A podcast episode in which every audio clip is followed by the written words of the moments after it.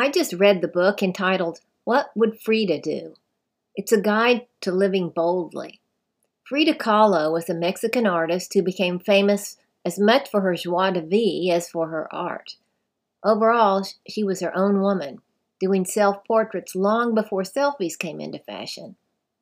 Nothing stopped Frida from pursuing her passions, even the multiple health issues she encountered throughout her lifetime.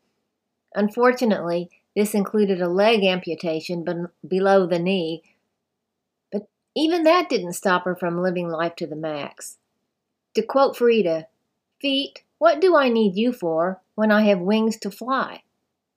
She did exactly what she wanted to do in her own passionate way, without regard to outside influences or opinions, and in that way she was a model for women today.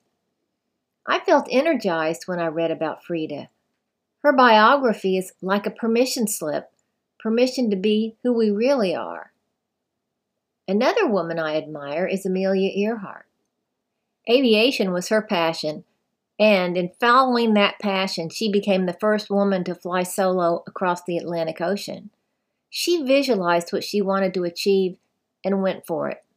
To quote Amelia, the most effective way to do it is to do it.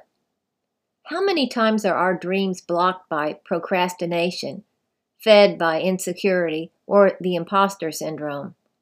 If this sounds like you, channel your inner Amelia. Her life grants you permission. Finally, having purpose and passion aren't gender specific. One of the bravest men who've walked the planet in my lifetime is John Glenn Jr. In 1962, he became the first American to orbit the Earth. This was a first. There were no safety nets below.